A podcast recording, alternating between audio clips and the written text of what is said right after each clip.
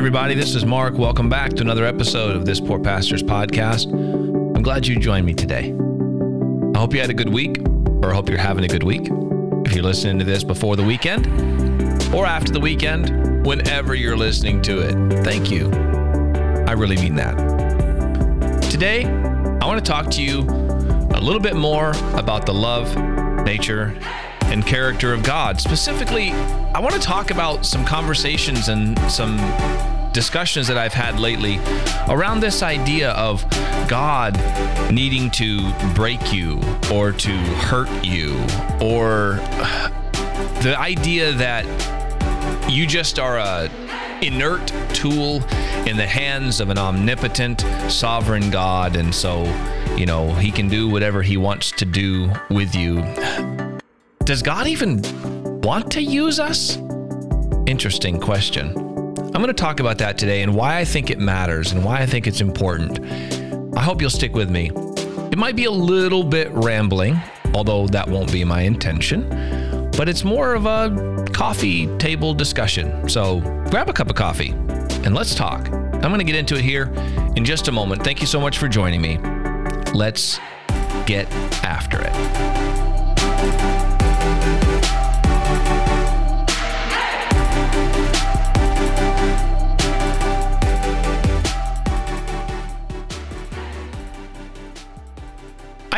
It's really important to most people to paint a picture that God is the biggest, greatest conceivable being in the universe, in the space time continuum. I agree with that idea that he's the best. God is awesome. Unfortunately, it's been my experience both which I've participated in and set underneath a lot of, that much of the preaching and social media representation of this uh, is problematic to me. For example, I grew up hearing things from the pulpit that said, God never uses anybody until he bruises them. Have you ever heard of that? God never uses anybody till he bruises them. And you know it's true because it rhymes uses and bruises, right? But other things that don't rhyme are said as well. Like God never uses a man greatly until he breaks him greatly and and and this kind of idea. This is a troubling concept for a lot of reasons, but I remember listening to this and in the environment in which it's preached it sounds it sounds accurate because it's usually followed up by stories of tremendous tragedies that entered into someone's life and how God used them as a result of those tragedies. And therefore, um, inductively, we make the, the leap that then God must have done the thing which caused us to be hurt and because of that uh, then we recognize that you know god obviously doesn't use people unless he bruises them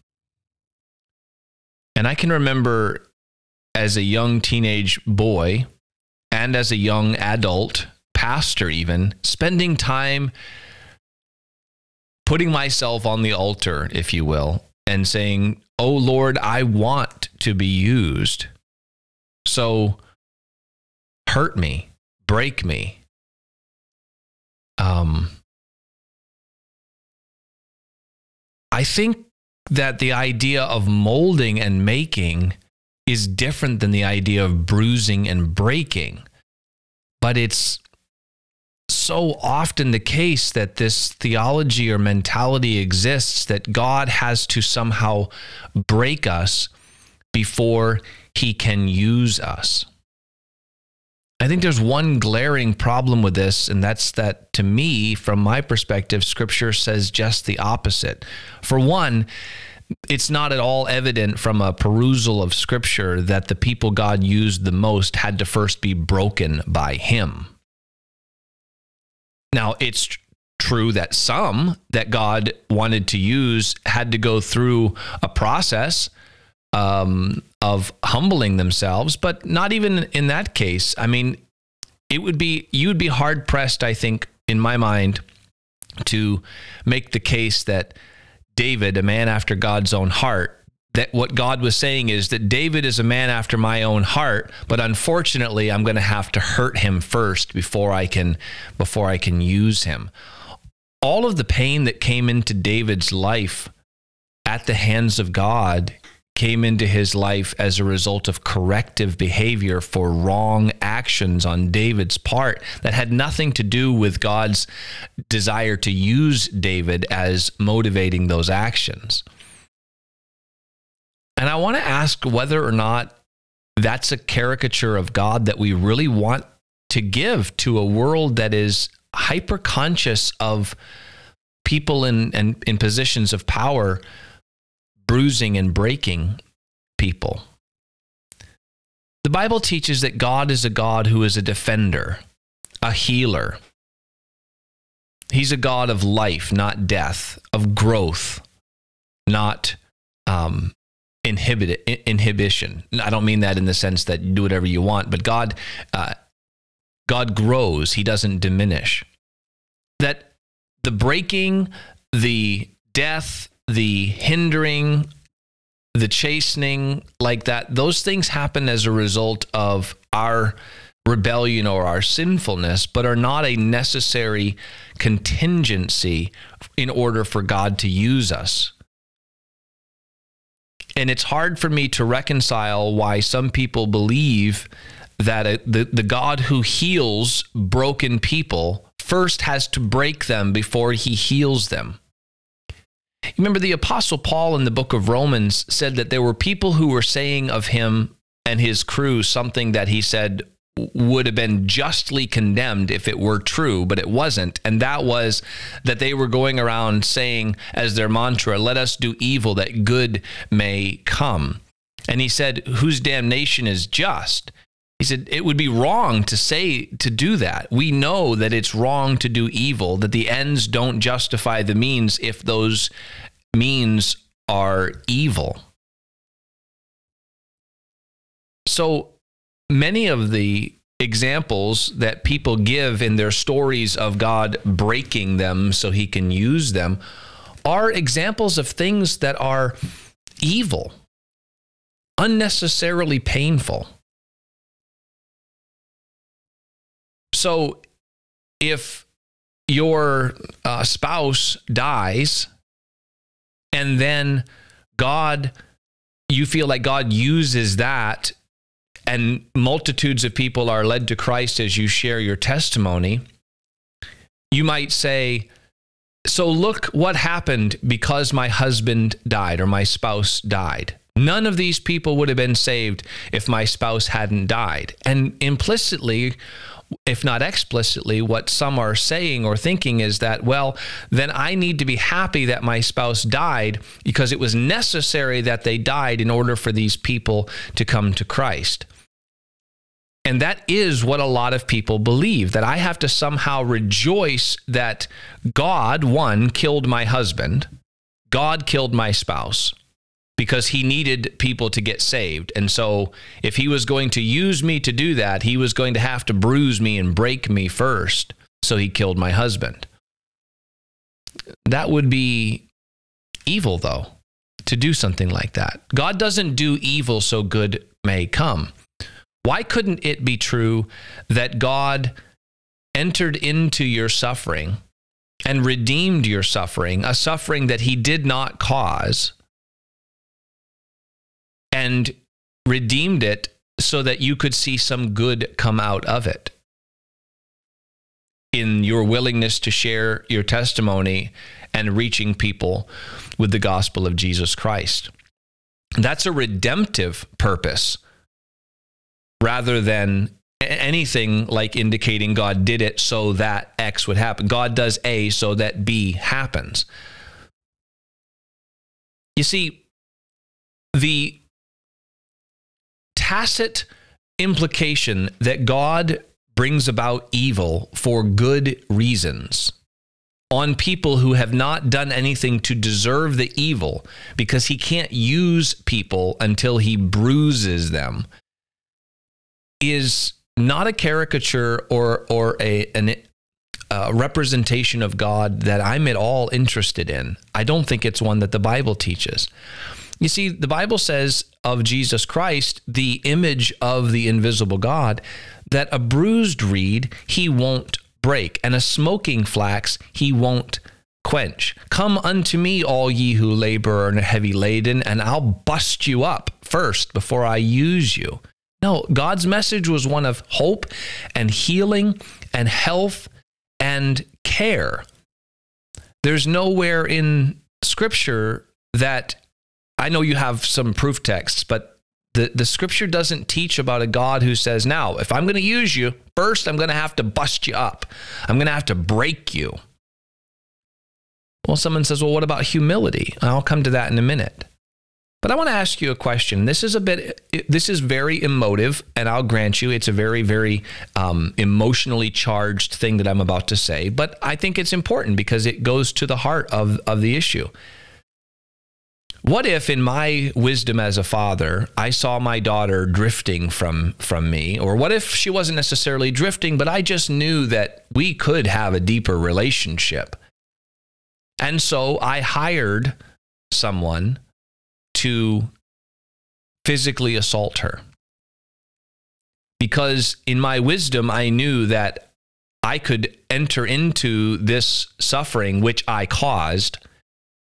And as a result of that, even though I'm the one that caused it, I can ignore that fact and not really tell her that, but I can enter into that and, and have a closer, stronger relationship with my daughter. Now, if Mark Foster does something like that, you are justified in saying that is a moral monster. That is an evil thing to do. To bring evil into your daughter's life just so you can have a closer relationship. Well, wait a second, I say to you. Having a closer, stronger relationship with my daughter is good for her. So I'm justified in bringing evil into her life.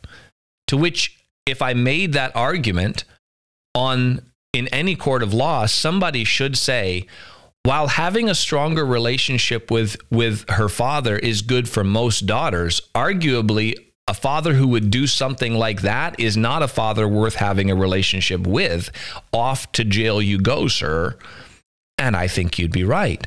But for some reason, we attribute to God th- this this um, this blank check, which God never asks us to do, by the way and say, well, while it would be wrong for Mark to do that, God can. But God can do that.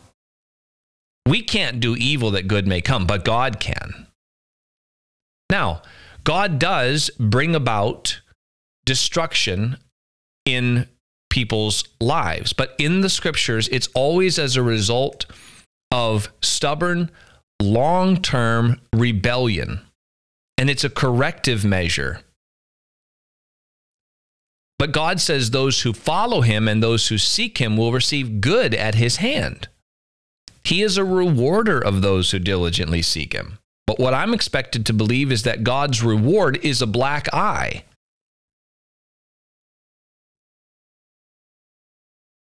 I want you to hear me, and you can find 10 other people today who will tell you just the opposite of what I'm saying. So let me say it because not a lot of people are. God doesn't hurt people in order to use them.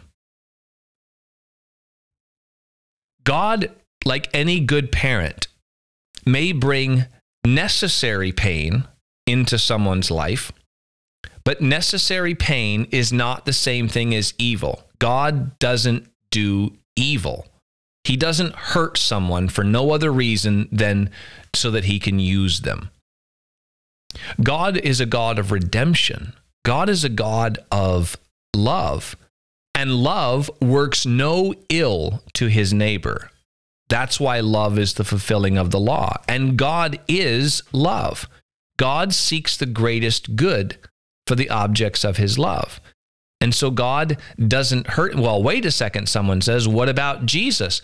God broke Jesus so that he could use Jesus. Yes, that was voluntary. But let me remind you that Jesus was broken on our behalf so that we wouldn't have to be broken.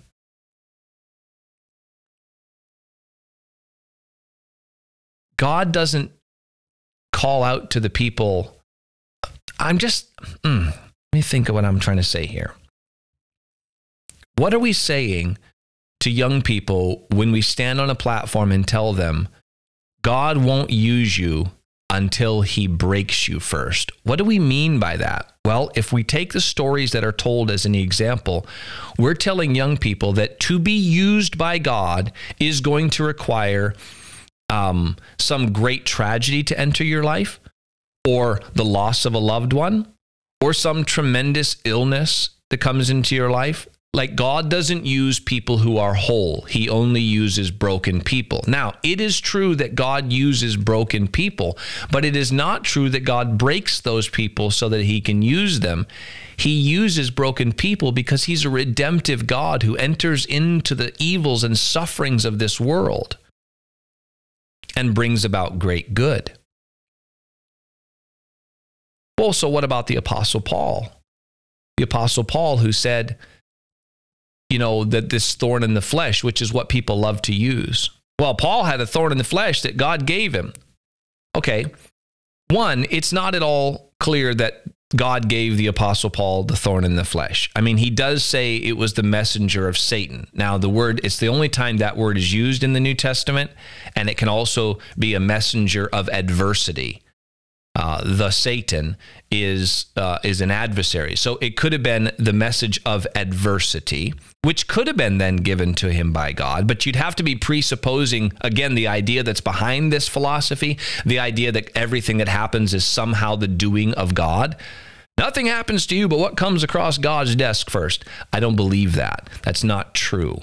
And so you'd have to believe you you would have to believe that. I don't.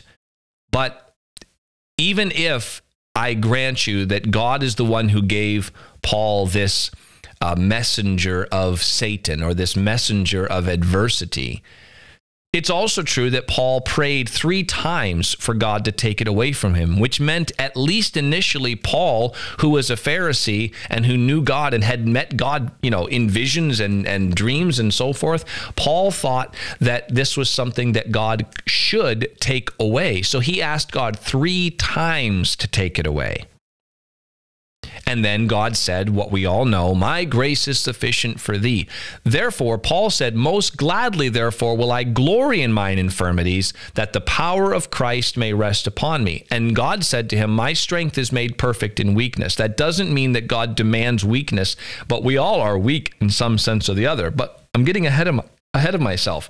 The purpose and the question that never gets answered or never gets asked when people talk about Paul's thorn in the flesh is this why did he have the thorn in the flesh? And here's where the Apostle Paul said, It was given to him lest he should be exalted above measure because of the abundance of the revelation. Here's my opinion for what it's worth. It's at least worth thinking of because you're going to hear 10 other guys tell you not even address this. It is my belief that the Apostle Paul had an inherent tendency towards pride. He was a Pharisee.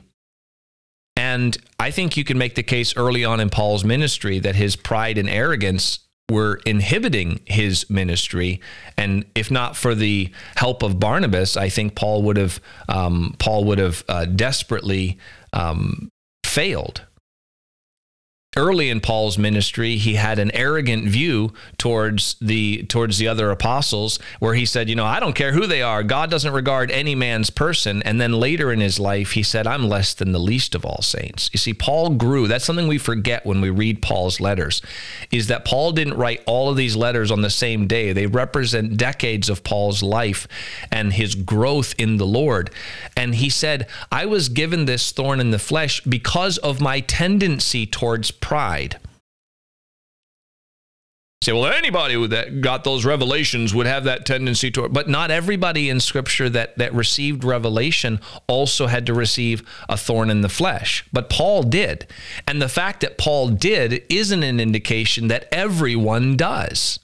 He didn't make that argument.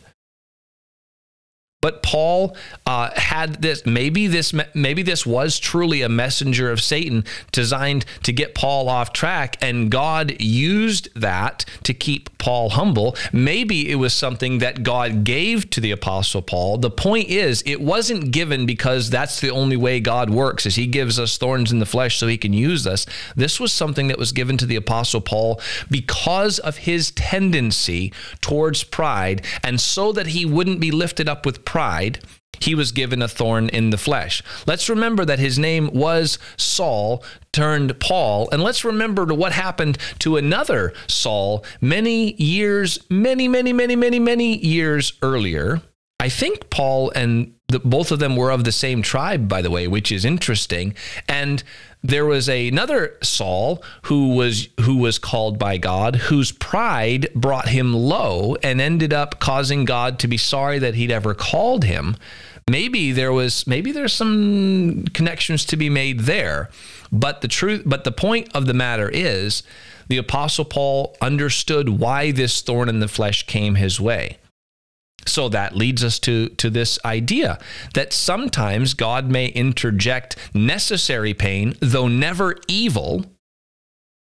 And by that I mean, if it's evil, it's evil. It's not not evil because God does it. Saying that God can do something just because he's God is to say nothing at all and is to rob God and his word of all meaning. We are held to standards of justice and righteousness because they are they are God's standards of righteousness and justice, which He holds Himself to. And in the and in the prophets, when the when the people of Israel were, were making claims uh, of of injustice against God, He said, "Bring your arguments to me." And those arguments are on the basis of the very principles of justice and righteousness that I have that I have revealed to you. God nowhere in Scripture says that I'm God. I can do whatever in the world I want and you can't say anything because I'm God.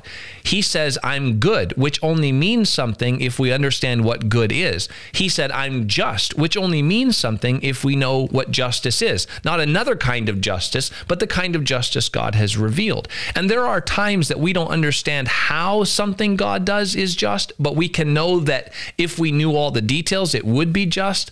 But God never brings evil. God doesn't hire people to uh, assault his daughters. So so that he can have a better relationship with them.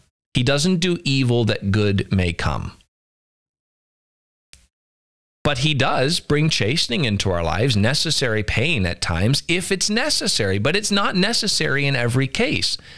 The book of James says that if we humble ourselves in the sight of God, he will lift us up. Draw nigh to God, he'll draw nigh to, to you.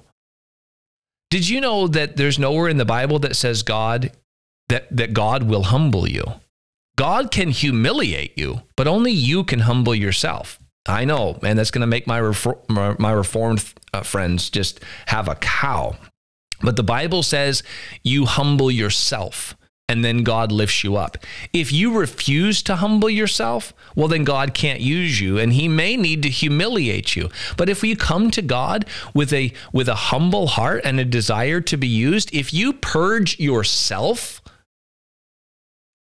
from those unusable uh, aspects, then you make yourself a vessel meet for the master's use and one that he doesn't need to break. It is not necessary that God breaks you in order to use you. What a horrible thing to say to a world that is beaten and bloodied. Come to God and he'll beat you up a little bit more, but don't worry, it's so he can use you. When we come to God with humility, when we come to God with love, He uses us. He is the healer, not the breaker. He is a healer, not a breaker. But it's also this tied to this is also the idea that we're just inert um, lumps of, of stuff that God uses. I'm not sure God wants to use you. I'm not sure he wants to use me. I think he calls us to work with him. The Apostle Paul said, We are laborers together with Christ. Another place in the book of Acts, or maybe in one of Paul's letters, he said the Holy Spirit was working with us. It's the word synergy. Uh oh, uh oh. That word synergy, well, the word synergy is actually a Greek Bible word. Your word monergism is not a word. You Calvinists that love monergism, not synergism, you call synergism heresy, and monergism is the only right thing, ignoring the fact that synergy is used in relation to God and man working together. Monergism is not only not a Greek word, it's not even a real word. It's a fake word that was created for the- theological purposes only. It doesn't exist. It's a fake word. You made it up because of your doctrine. Synergy and synergism is a real world. It is a real word outside of theology, and we see it at work in the Bible.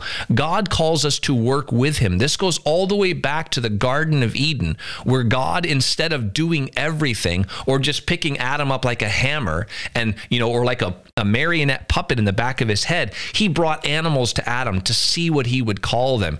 He told man, Be fruitful, multiply, and replenish the earth and subdue it. He calls us to work with him. And God gets angry when nations and leaders and people uh, rebel against his good purposes and don't work with God to accomplish those purposes. God doesn't want to use you, he wants to work with you. When someone says to me, I'm just thankful that, that I could be used by God, all glory goes to Him. Yes, all glory goes to Him. But can I just stop here? Would you guys stop using Latin phrases as if it makes you more pious? Sola Deo Gloria, you know, sola Scriptura. Why don't you just say by faith alone? Or why don't you say sola fide? Say by faith alone. Say all the glory goes to God. Using your little Latin phrases doesn't make you any smarter or any more pious, but it sure sounds like it, doesn't it? So go ahead and keep doing that.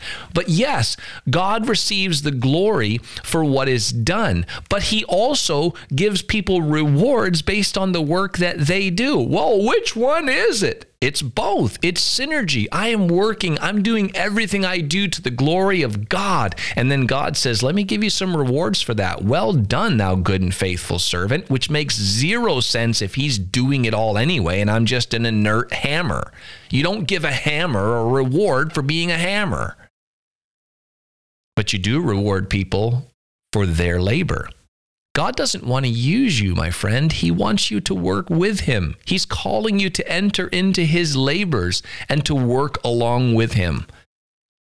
To submit yourself to God and humble yourself to be used. And I just want you to know God's not waiting around for that to happen so that he can bring pain and suffering into your life to make you more usable.